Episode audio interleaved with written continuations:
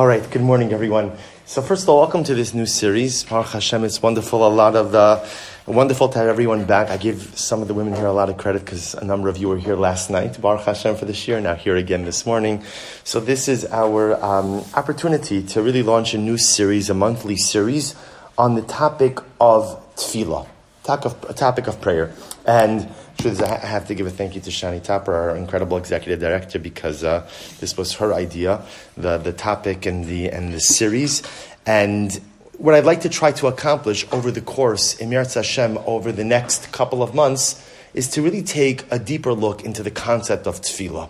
What it is that we're trying to accomplish, what it is that we're trying to do, and what the entire essence of prayer truly is. Because tefillah is one of these interesting things, being that we do it all the time. And we do it so frequently, like anything else in life that you do with any degree of regularity, often it becomes rote. And amazingly enough, you would think that the more you do something, the more you understand it and appreciate it. Yet sometimes it's just the opposite the more I do something, the kind of the more ragil, just regular it becomes, and the less impactful and meaningful it is. So our goal really over the course of this series is to be able to look at the concept of tefillah, but both through the prism of halacha as well as through hashkafa. So to be able to appreciate, and again, what I'm going to try to do over the course of this year, is also really focus a little bit to our source sheets if anyone needs up front over here on the front table.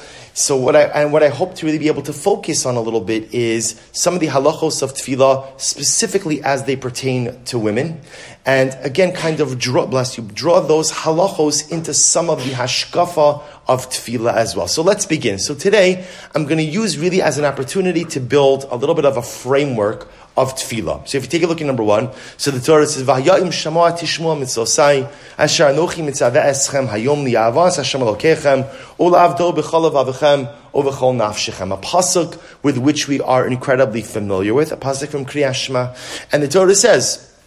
If you will listen to my mitzvos that I'm commanding you today, to love Hashem, to serve Him with all of your heart and with all of your soul. So interestingly enough, the Gemara struggles to understand what does it mean to serve Hashem with all of your heart. You see, all of my soul, I understand. What does it mean to serve Hashem with all of your soul? What would you think? A willingness to give your life right? Bechol, bechol nafshechem, with all of your soul, means a willingness to give of my entirety, my life, to HaKadosh Baruch Hu. That if chas v'shalom, I am called upon to give my life for the Ribono Shel Olam, I stand ready to do so. I stand ready to do so. Interestingly enough, you know, Professor Rabbi Soloveitchik points out, he says that uh, we often speak about, when we speak about Kiddush Hashem, there's sheets right, right up here for me. When we speak about Kiddush Hashem, I just do me a favor, maybe just take a few to the back. Thank you. So when we speak about Kiddush Hashem, often the reference is to dying al Kiddush Hashem. Rabbi Soloveitchik points out, dying al Kiddush Hashem is easy. Why? You only have to do it once. Living al Kiddush Hashem is a much greater challenge because that has to be done each and every day. But what does it mean to serve Hashem with all of my heart. So all of my soul I understand. The Gemara says, Afilu notal nafshecha. Even if Hashem is ready to take my life, I have to stand ready to give my life to the Ribono Shel Olam. But what does it mean to serve Hashem with all of my heart? And here the Gemara says, we actually just started this. We just started Maseches Tainis in Daf Yomi just a few days ago, and this is one of the first Gemaras in number two. The Sanya, li'avas Hashem u'la'avdo. To love Hashem and to serve Him with all of my heart. How do you serve God with your heart? Heavy Omer, Zotafila. So what's serving Hashem with your heart? Prayer. Prayer, the concept of, so this is incredible, just so you understand how Chazal understand the concept of prayer in its most basic essence. Tefillah means to serve the Ribono Shel Olam with my heart, which tells you something amazing that from a, from a Gemara perspective, the most, important, the most important and impactful part of tefillah is not what you say, but rather it's what? How you feel. how you feel. Which now again, you know, part of the interesting thing about Yiddishkeit is, and this you find this in all areas, there is often this, this meeting point between what we'll call the essence of halacha and the mechanistic details of halacha. And our job is to marry both of them together. Because sometimes you look at the mechanistic details and you don't always see the spirit. And in the spirit, you don't always see the mechanistic details. So th- this, is, this, is, this is a little bit of the hybrid model that we have to create in everything in our Yiddishkeit. Same thing with Shabbos. You know, how many times does it happen that maybe you've thought this or you've heard someone else say this? Does God really care if I turn on a light on Shabbos? Right? Really? The Rebbe is running the world, running the world. And he's standing there, look, if I go like this, go like that, go like this, go like that, go like this, like this. So, so the answer is, does Chesh Baruch Hu care? I don't know if Chesh Baruch Hu cares or not. But the Shulchan Aruch says you're not allowed to do it, right? So meaning there's this marriage often between the spirit of the law, what the neshama of the halacha is, and the mechanistic details. So the reason this is very important is because we're starting out with the neshama of tefillah. What is the essence of the prayer experience? Chazal call it avoda shebalev. It is a service.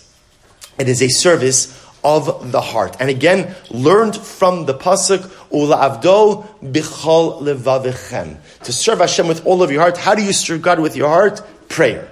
Now, let's understand. Whenever we, we're going to start really through the prism of halacha today.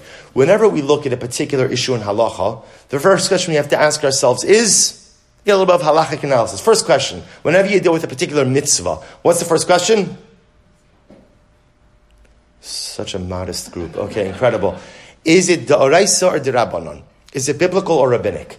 Because whether or not something is biblical or rabbinic frames the rest of the halacha. By the way, especially for women, especially for women, whether something is biblical or rabbinic has many ramifications. In fact, interestingly enough, one of the most fascinating distinctions over here is between Sephardim, and Ashkenazim, whether or not women make brachos over mitzvos dirabanan. A point of contention between Ashkenazim and Sephardim. Again, we'll, we'll get to all of these things, but to know is something biblical or is something rabbinic. So, at first glance, what would you say? Is tefillah biblical or rabbinic? Rabbinic. Rabbinic, why?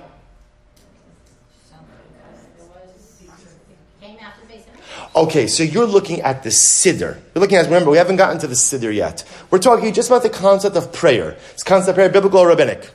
Biblical. Biblical, why? Because uh, uh, our, our did it. Good. You're thinking too much, by the way, right? why would it be biblical?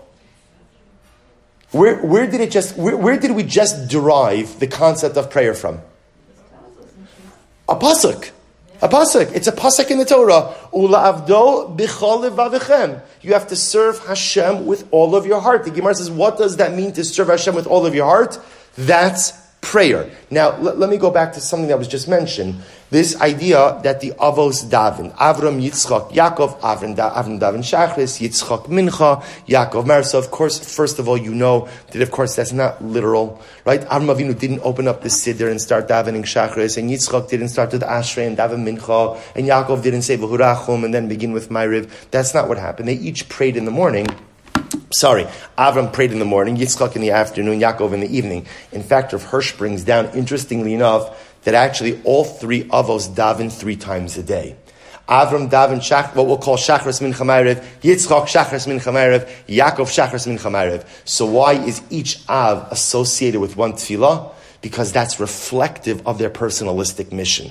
Avram Avinu, Avram Avinu lived, or he, he, what he was, was the dawn of monotheism. That's why he is most closely associated with Shachris. Yaakov Avinu, I'm going to skip Yitzchak for just a second. Yaakov Avinu davens Ma'ariv. Ma'ariv is davened when? When is, when is Ma'ariv davened? At night. Nighttime represents uncertainty, difficulty, tragedy. Very much characterizes Yaakov Avinu's life. Yaakov has a dramatically turbulent life. Yaakov teaches us how to daven and how to connect to HaKadosh Baruch Hu even at night. And Yitzchak, Yitzchak davens mincha. Because what was Yitzchak Avinu? He was the bridge. He was the bridge, bridge patriarch. His job was to take the foundation of his father, build up upon it so that his son could create exponential growth. That's mincha, the bridge tefillah. Just as an aside, I'll just also mention something very important, which is we will see when it, we're going to get into now the halacha is tefillah da'oraisa or dirabanan. Is it biblical? Is it rabbinic? The discussion regarding patriarchal prayer does not come into play. And the reason it doesn't is as follows. There is a principle in the Yerushalmi, Jerusalem Talmud, of Ein Lemedin Davar Mikodem Matan Torah. We do not learn any binding halacha from anything that occurred before Sinaitic revelation. So all of the stories in Bereshis, right? All the stories in Bereshis and even beginning of Shmos, none of it creates binding halachic obligations. The perfect example of this is where did we learn the mitzvah of bris milah from? Circumcision. Where do we learn it from? What's your reflexive answer? Now you're afraid to say. What's your reflexive? Avram. Good. Except that's not true. Meaning Avram Avinu was the first person to do a bris milah. But the mitzvah of milah is actually brought down in Parsha, in, in Chumash Vayikra, in Parshas Tazria, right after the Torah speaks about the laws of childbirth, the Torah speaks out Ubayom Hashmini Imal Bisar Arlasal. On the eighth day, you circumcise a baby boy. Why is that restated? Why is it restated? Because again, we have this principle, and it's, very, it's actually incredibly important halachically. We don't learn any binding generational halacha from anything that occurred before Har Sinai, anything that occurred bore Sinaitic revelation. Actually, interesting, a fascinating question on that topic actually comes up in this week's parasha, because what's in this week's parasha? Gid Hanosha that you're not allowed to eat the sciatic nerve. So interestingly enough, it doesn't appear that that prohibition is mentioned again in the Torah. It seems to be an exclusion to this rule. But again, we'll leave that on the side. So, so now, focusing back a little bit. Is tefillah da'orais or? Is it biblical or rabbinic? Well, so comes the Rambam in number three, and the Rambam says, mitzvahs asay lehispala b'choyom. It is a biblical mitzvah to daven each and every day. And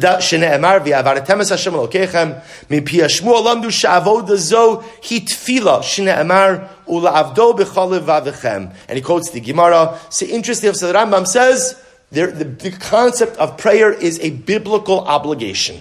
But look what the Rambam says at the end of number three. Ve'ein minyan tfilos min Torah, ve'ein mishnah tfilah zos min Torah, ve'ein. So the Rambam paskins that there is a biblical obligation to pray. But according to the Rambam, how do you satisfy that biblical obligation?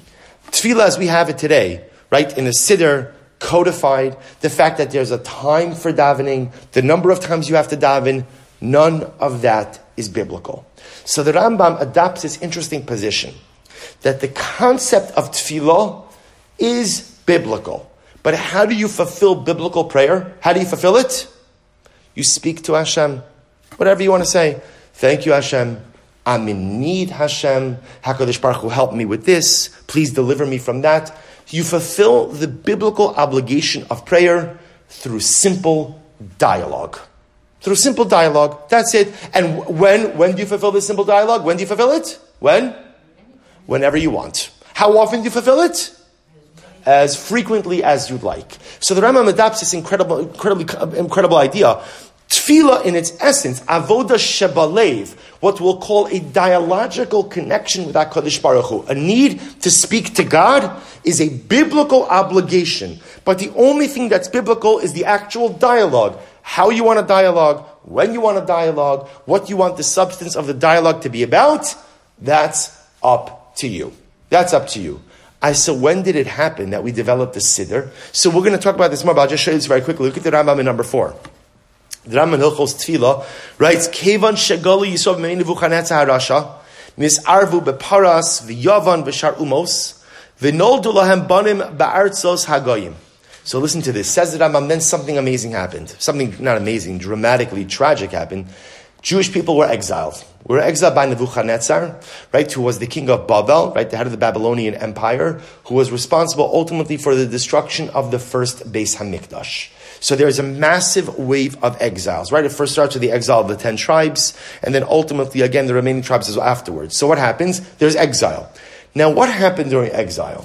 So ultimately, people resettle, they restart new lives, they have families, they have children. And what happens? Va'osan habanim nisbalbalu sifasam. Here's what was fascinating. You had children born in the diaspora that did not have a mastery of language. You see, this is incredible. What happened? The children born in the diaspora were born to whom?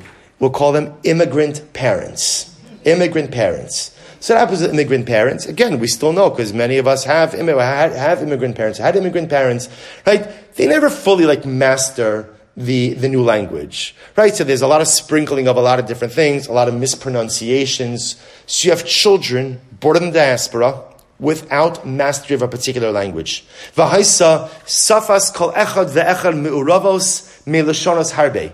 So what happened? So people, so children born in the diaspora, they didn't master any one language. So at home, at home, parents are probably speaking Hebrew right? Out wherever they were, people were speaking all different dialects. Achos, ela b'shibu shinara u'b'neyem chatzi midaber ashdodis. Ve'enam akir daber Yehudis. So listen to what the Rambam says. This is absolutely incredible. The Rambam says children born in the diaspora did not have mastery over any one language.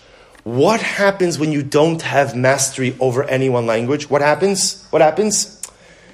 Dialogue becomes frustrating.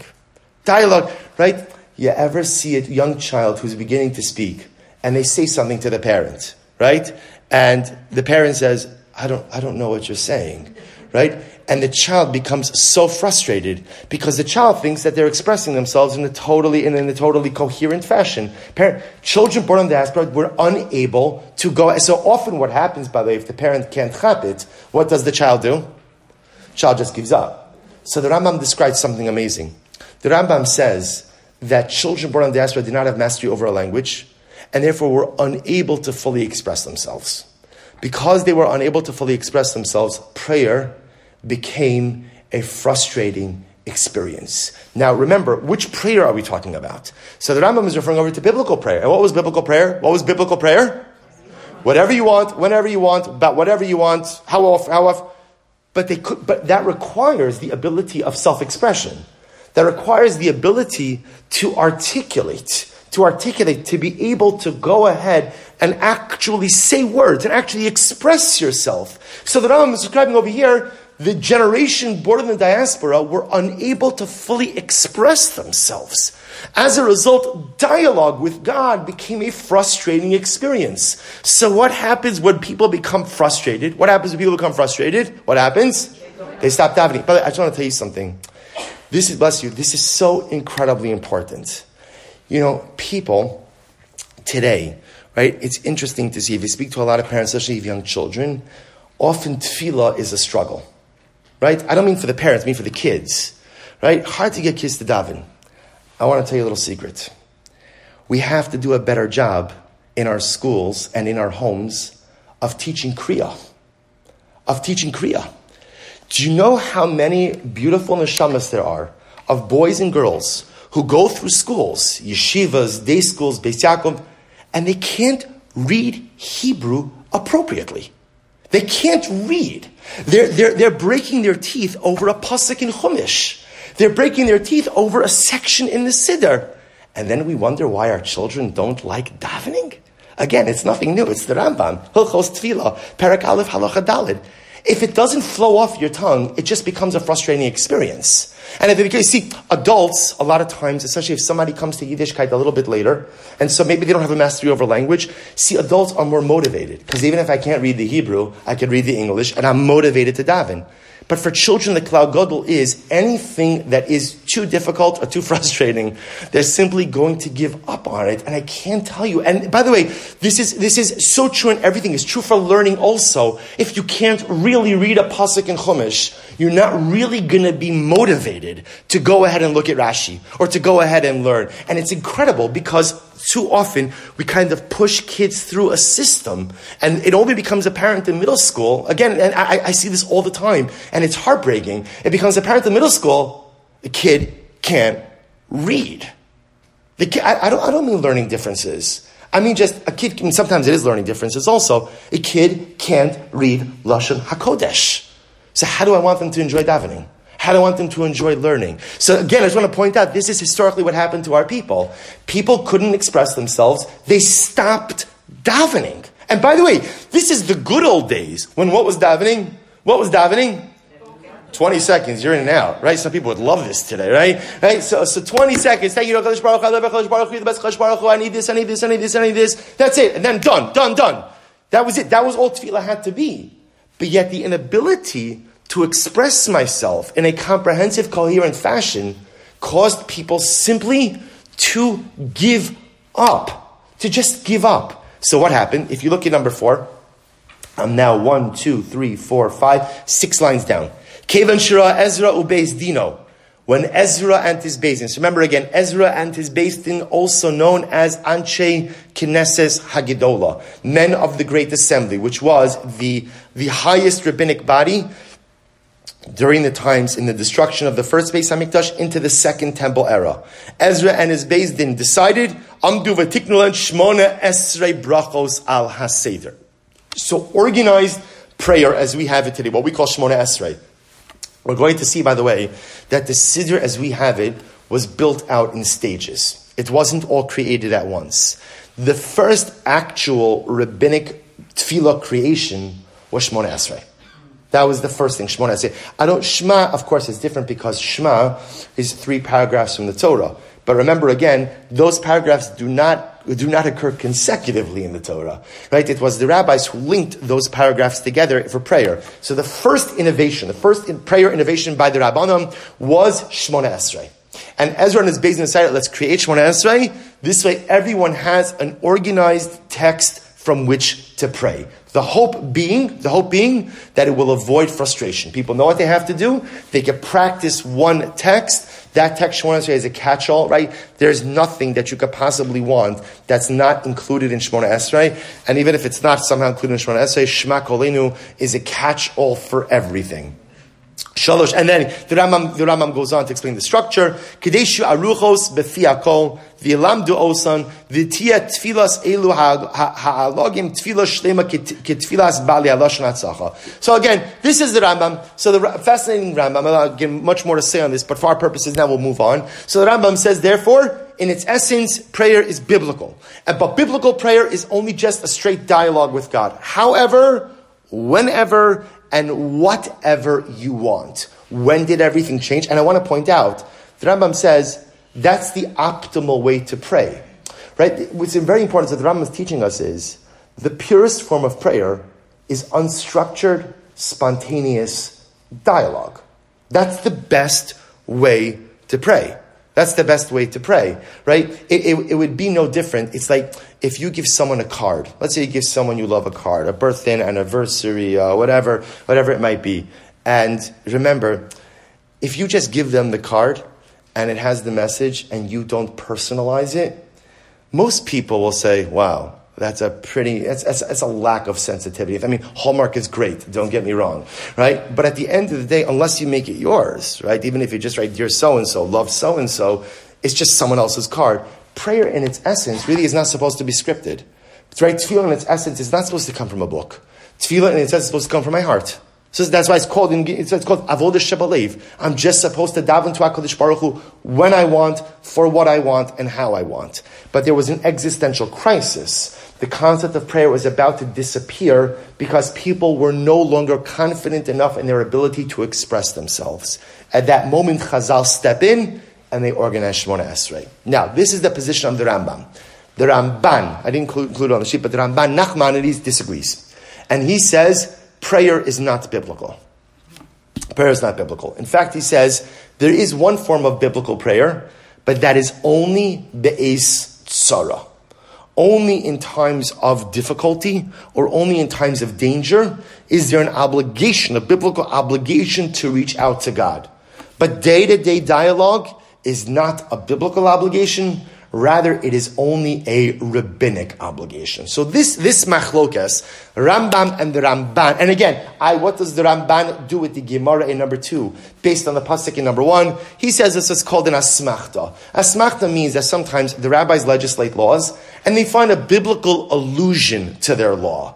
But again, the Pasuk is not really coming to teach me this idea, it's just, it's an allusion to it. So fundamental dispute between the Rambam and the Ramban about the nature of tefillah. And again, we'll see this machlokes come up all the time on, on, many different halachic issues. And again, just we'll, we'll see all of this, but what I want to point out is as follows. What does everyone agree with? Everyone agree, everyone agrees that the way we daven today, right? A structured prayer, a structured prayer with different tefillos for the morning, the afternoon, the evening, that framework is rabbinic. That framework is rabbinic.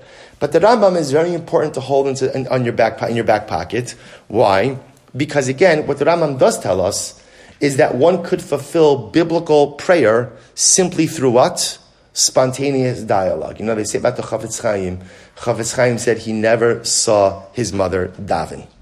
Never saw his mother daven. He said, I'm sure she daven, I'm sure she daven, but he never saw his mother daven. Now, I'm sure she daven also, but what you begin to see is biblical prayer, according to the Rambam at least, is just a spontaneous dialogue. It does not require, it does not require a siddur, and it does not require structured prayer, and it does not require, again, Shemona Esrei here three times a day, is spontaneous dialogue. So that's our halachic framework that we're going to be operating from over the next couple of months in Meretz Hashem.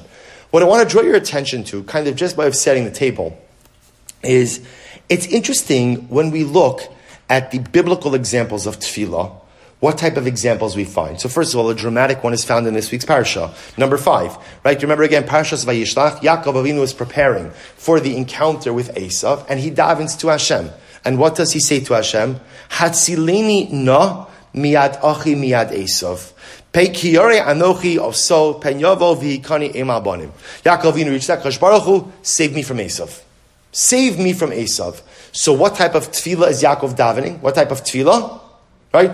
Angst, anxiety, danger. We'll call it a deliverance prayer. I am in difficult situation. I need you, HaKadosh Baruch Hu, to come through for me. Which, by the way, we're going to see a number of examples like this. This is what bolsters the Ramban's approach. That he says, really, the only obligation to pray is when you're in danger. You could always talk to God whenever you want, but there's not necessarily an obligation. Another example, number six. Number six, Vayigash Avram Vayomer Avtis Tzadikim Rosh. Another example of prayer, right? Avram Avinu to Hakadosh Baruch Hu to save Sdom.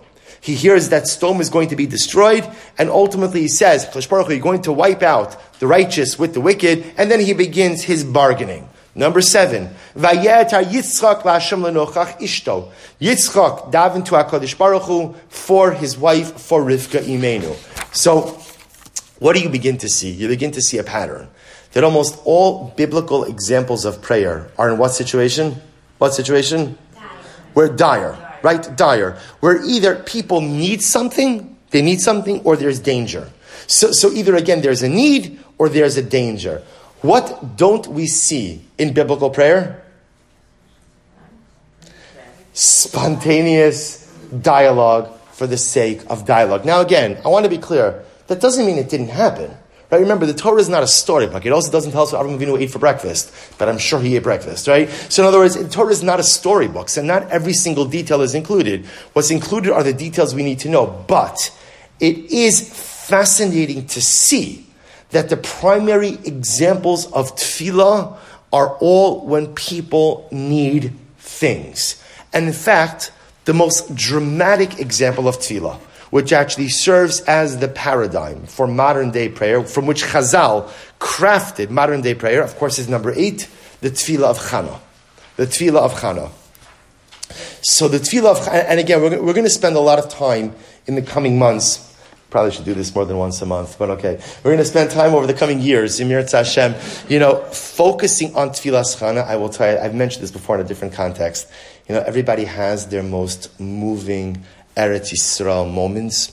So I remember a number of years ago, um, when when uh, and I were be in Eretz with our family, we went to Shiloh. You know, you, people often don't go to Shiloh, but Shiloh is an incredible place to visit. It's the site of the Mishkan. The Mishkan was there for over 400 years, and they literally know exactly where the Mishkan was. So you, you, could stand in the site of the Mishkan. Amazingly enough, in the areas around Shiloh, you could still find pottery shards dating back to the times of the Mishkan. Why are you finding pottery shards? Because when people would come to the Mishkan to offer up their karbanos, so what would happen? You would offer your karban. The halacha by Shiloh was you had to eat your sacrificial meat within within uh, within sight, within vision of, of the Mishkan. Well, if you notice how Shiloh, if you've ever been to Shiloh, the Mishkan is perched on a hill, on a hilltop, and there's a whole bunch of hills surrounding it. So people would offer their karbanos, take their sacrificial meat, and sit with their families on the hilltops surrounding. So, what would people often eat their carbonic meat in? Earthenware. Earthenware. The problem with earthenware is it cannot be kashered. Therefore, once an earthenware vessel absorbed sacrificial meat absorptions, there was nothing to do with it anymore. So what would people do with their earthenware vessels when they were leaving Shiloh? They'd break them. So literally to this day, you can go and you could find pottery shards. I took a bunch of them. I hope that's legal, but but uh, you know, but you can right. You you can literally find pottery shards dating back to the times of the Mishkan. Incredible. But the most moving part was right by the area of the Mishkan. They have on a beautiful screen there written Tfilas Chana, the Tfilah of Chana. And I remember then my I don't know why I don't think my boys were with us then, but my, my wife and my daughters daven there, and to see to see a Jewish woman and daughters davening at the site, literally the very site that Hannah said her tefillah, her tefillah, which not only got her a son, not only got her Shmuel, but ultimately, again, that tefillah which serves as the paradigm. That Hannah's tefillah is the paradigm, right? The paradigm for tefillah does not come from Avram Yitzchak and Yaakov. Timing maybe comes from Avram Yitzchak and Yaakov, but how we daven, the entire structure of davening all comes from Hannah. So to be in that site where this broken woman uttered this spectacular prayer. Nothing like it. Absolutely nothing like it. So let's take a look at number eight. Because Tfilas Chana is also something very important, which we're going to spend a lot of time on. So Vihi Maras Nefesh. So remember again, without going into the whole story right now, you know the story of Chana. Chana is married to a man by the name of Elkanah, and Chana, Chana doesn't have children. Chana doesn't have children.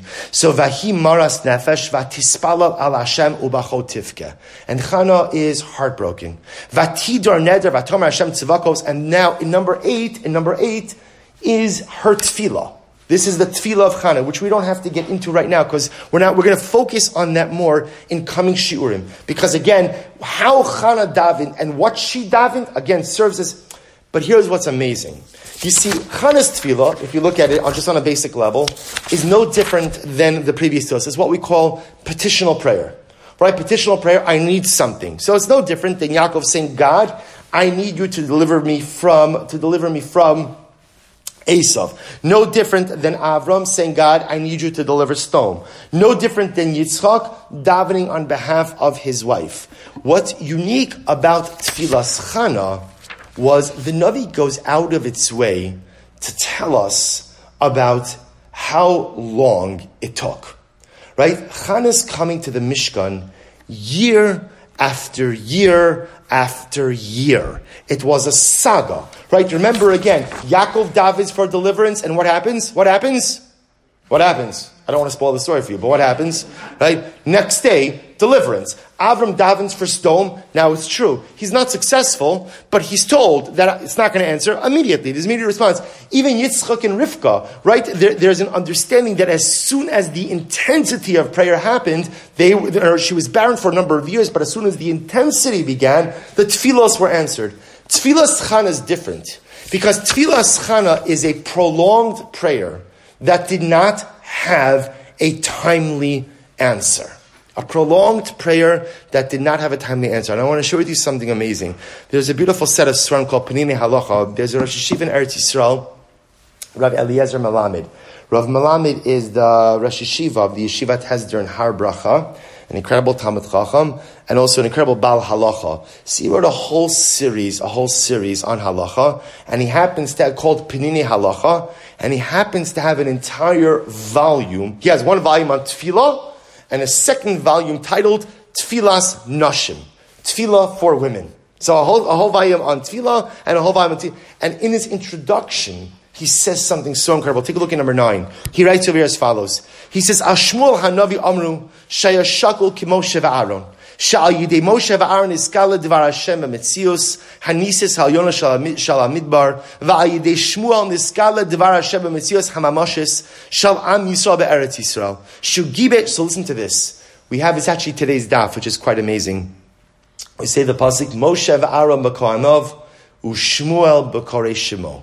Shmuel Hanavi is compared in greatness to Moshe and to Aaron. Now that's a pretty big thing, right? So why is Shmuel like Moshe and Aaron? What did Moshe and Aaron accomplish? Right? What, what was their essence? What did they do? Moshe and Aaron created the first stage of national identity. Right? Moshe and Aaron take the Jews out of Mitzrayim, bring them to Har Sinai, and it's really at Har Sinai that our identity as a nation is solidified and concretized. Shmuel Hanavi took us to the next level. Because what happened under Shmuel Hanavi's leadership? We got our first king, who was Shaul, and then we got our second king, David. Right? Again, linking back to last night's share, we spoke about the greatness of David HaMelech.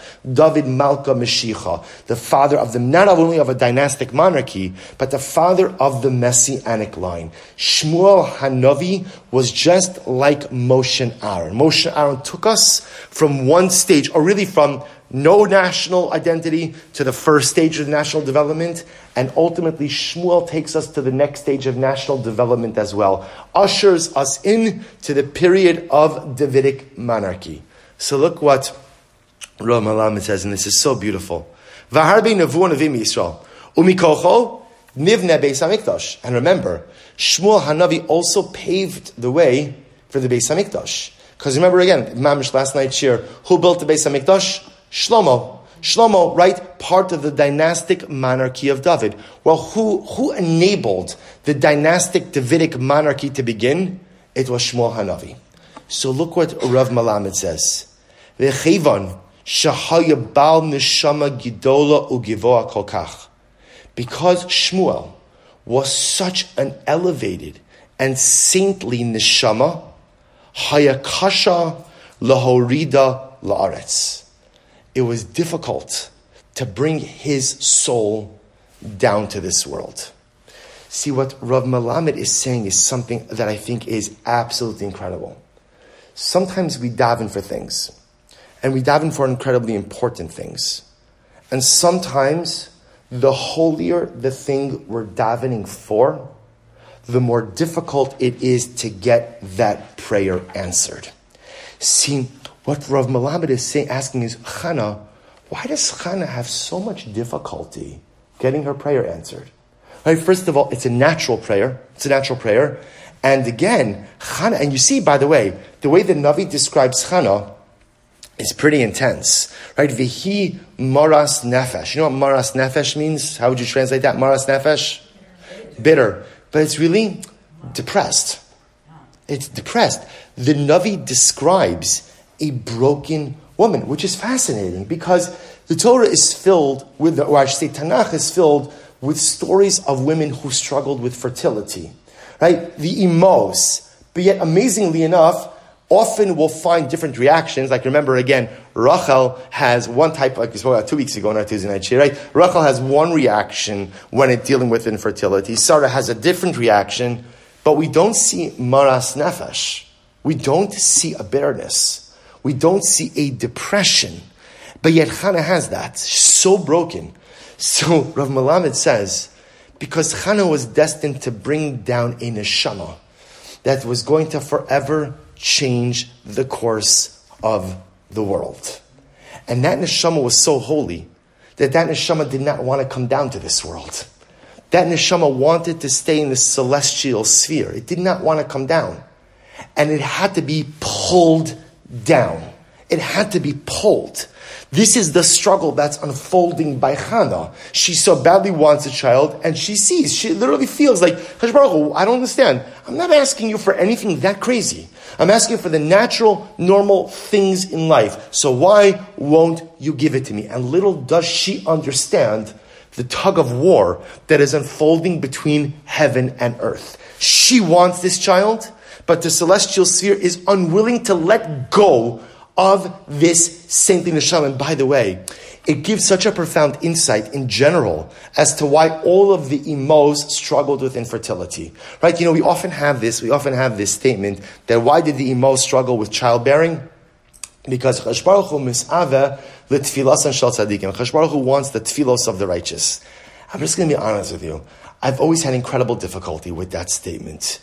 Because what does that mean? HaKadosh Baruch Hu knows how much I love him. He knew how much Sarah Imenu loved him, and Rivka, and Rachel, and Leah. Does he need to put them through that pain?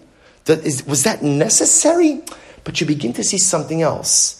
You see, when you want something, and it's meaningful and holy, understand that sometimes there is this tug of war between heaven and earth. And sometimes Shamayim was unwilling to let go of the neshama of a Yitzchak Avinu. And Shamayim was unwilling to let go of the neshama of a Yaakov Avinu. And Shamayim was unwilling to let go of the neshamas of Yosef and Binyamin. And Shamayim was unwilling to let go of the neshama of Shmuel. So, so says, so says Rabbi Lam something so beautiful. V'chayvan shahaya bal neshama gidola ugavoa kol kach haya kasha lahorida la'aretz. V'nitzercha chana la'harbos b'tfilos at shezachsa leledes also.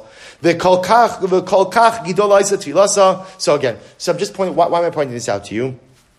Because what Chana represents is a different level in petitional prayer. You see, again, all of our biblical examples of prayer are all petitional prayer. Someone needs something, someone's in crisis, they daven. And normally, the truth is, the way it works is the tefillos are answered, at least in the stories we see. Chana is unique because Chana is a model where I'm asking, I'm asking, I'm asking, I'm asking, and I'm still not getting. See, so of Melamed says, and we're going to talk about this because all of us struggle with this. What's the hashkafa for unanswered tefillos? What's the hashkafa? Like, how do I reconcile myself with that? I believe in a God who loves me, and I believe that a Baruch who wants me to be happy and wants me to have what I feel I need in order to be happy. And a lot of times I ask for things that seem to be like regular run of the mill things that other people have, right? Not, not like big stuff. And I'm not getting it. I'm not getting it. So I want to believe Gamzu Latova. I want to believe there's always a plan. I want to believe, but it's hard. It's hard. We, have to be honest with ourselves, right? Remember, one of the most important things in Yiddishkeit is honesty. Honesty, honesty, honesty. You don't have to put on the face of piety and pretend that everything is fine when it's not fine. When it's not fine, I don't understand why the things that I daven for, which seem to be regular, ordinary stuff, the regular brachas in life that everybody wants to enjoy, and so many do it, I don't have. And I don't understand why that is. So obviously, there are questions that remain unanswered. But what Melamed is highlighting over here something amazing. That sometimes what I want is of such great significance that there could be literally a tug of war between heaven and earth. That it's not that Baruch Hu doesn't want to give it to me, but that sometimes what I'm trying to draw down is so intense and so holy that Shamayim wants to keep it in the celestial sphere, but yet I so badly yearn to bring it down here. Isn't it incredible? You see, Hannah suffers through all of these years, and she suffered. She suffered. And by the way, I just want to point out, you know, Hannah's story doesn't have like a happy ending. I mean, it has a happy ending. She has a son, but understand, she got that son with a very heavy price tag. She pledged that son to HaKadosh Baruch Hu. Hannah did not raise her son. Eli HaKohen raised her son. She brought her son to the Mishkan at the age of three, and that's where he lived. That's where he lived. You know, the Navi points out that she would come to visit him, and she made him a Me'il Katan. Beautiful idea. She made him a coat. She made him a little coat. That, that was, it's, it's not a everyone lives happily ever after story. It's difficult. But it's just to understand that sometimes the things that we're davening for, there are tugs of war that happen that we don't understand. And Chana thinks all these years, why can't I go ahead and have the brachas that everyone around me has? And little did she realize that she was going to bring an Hashem into this world that was forever going to change the trajectory of humanity. And it wasn't simple because the celestial seer was unwilling to let go of that neshama. But she so badly wanted it. Now, the amazing part is you see the koach of a Jew. Who won the tug of war between heaven and earth? A woman right? A Jewish woman won the tug of war between heaven and earth, which is pretty amazing. Which is pretty absolutely amazing. So just to show you the koach that we have in our tefillah. So I'm just pointing out. So we normally see petitional prayer, petitional prayer that's answered, and petitional prayer that takes a little bit of longer time. But what I want to conclude with for today is there is another form of prayer that is not petitional prayer. If you take a look at number 10, so again, Rav Melamed highlights this idea, and this is actually a concept that's found in the Zohar. He writes as follows. So he, he explains in his opening introduction here that again, people normally associate prayer with need. Why do I dive into HaKadosh Baruch Hu? Because I need something. And the more intense the need, the more intense prayer. Meaning, I would venture to say that those of us who have experienced an acute need in life, and you daven for that acute need, you daven in that crisis, and Baruch Hashem, the crisis passed, and life goes back to normal. This is going to sound strange, but there's a part of me that misses the crisis. Now, I don't really miss the crisis. What I miss is my connection to HaKadosh Baruch Hu that I had in that crisis. Because in moments of crisis, I realize that, you know what? I can't do this. I cannot do this. I am totally and wholly reliant on God. There are circumstances beyond my control. And then again, and it, literally, for any of us who have lived through crisis, you know, you have that moment where you give yourself over to HaKadosh Baruch. Ribono Shel Olam, you've got this. You've got this because I'm out of answers. I'm out of strategies. I don't know what to do. I give myself over to you. And then Baruch Hashem, there's resolution. you go back to life as normal. You daven, dun, dun, dun, dun, dun, and then you realize, wow, you know what?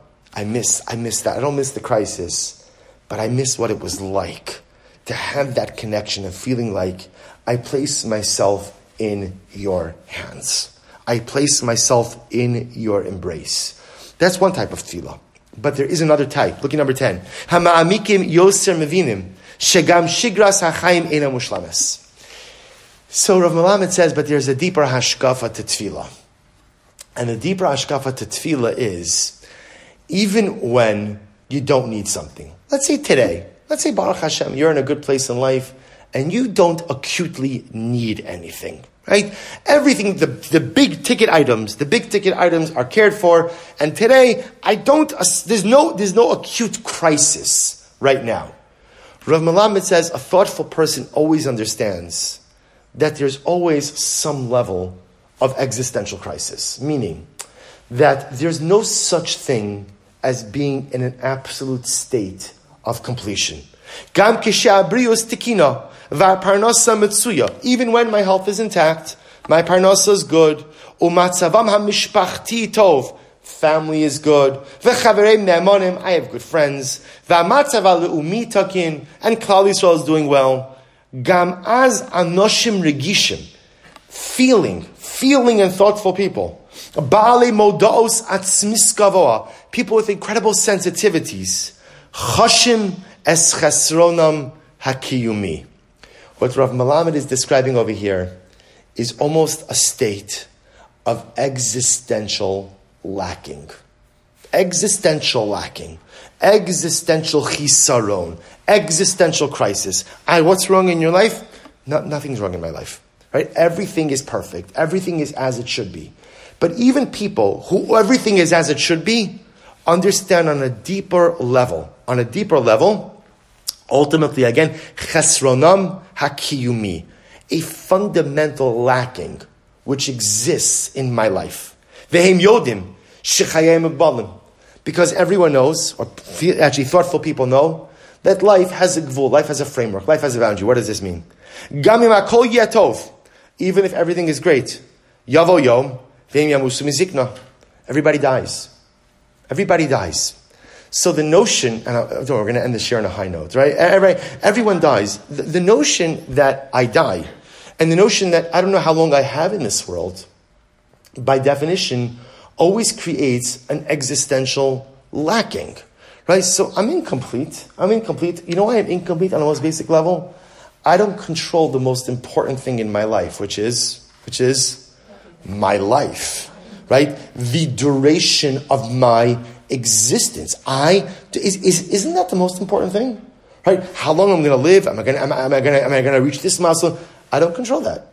I don't control that. Now, most of us don't live with that awareness because it's a heavy awareness to live with. But thinking people do. And they realize that if I'm zochet to live to old age, right? I'm going to die. There's going to come a time where I'm going to be old and frail, and then my body will stop, and this life will come to an end.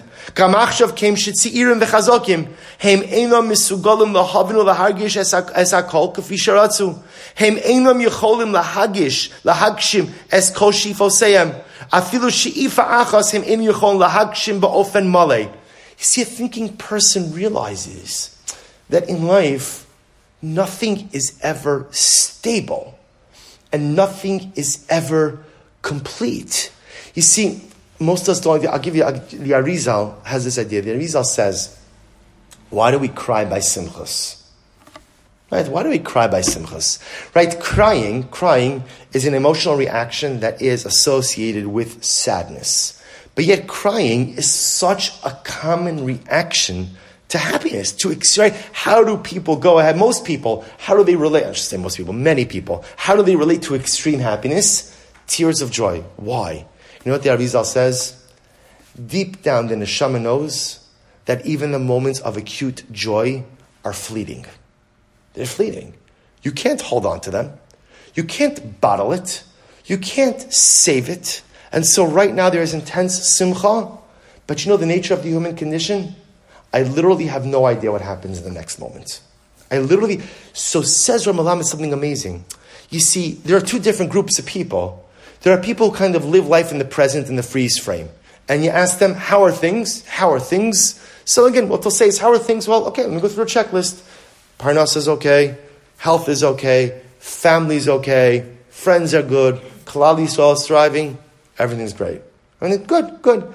And there's a second group of people who are the thoughtful chavra. And the thoughtful chavra, you ask, how are things doing? By the way, generally, you shouldn't ask them how things are doing, right? But if you ask them, how are things doing? How are things doing? Well, Baruch Hashem, on a personal level, you know, the immediate needs are cared for. But there's so many unknowns in life. There are so many unknowns. What's going to happen to that mishpacha that's fine right now? What's going to happen to that parnasa that's fine right now? What's going to happen to the health that's intact right now? I'm having a simcha but who knows what happens tomorrow? And who knows what happens to Klal Yisrael? And life, the nature of the human condition, is this constant flux. You see, the great anomaly of life is the thing we crave most is, okay, maybe not, stability and predictability. That's what I want more than anything, right? I want to know what's going to happen, how it's going to happen, right? Stability and predictability. And the one thing you cannot have in the human condition is stability and predictability. Isn't that the great anomaly of life? The things I want most are the very things that I cannot have. So most of us just ignore that. Just ignore that. But the thoughtful ones realize, you know what?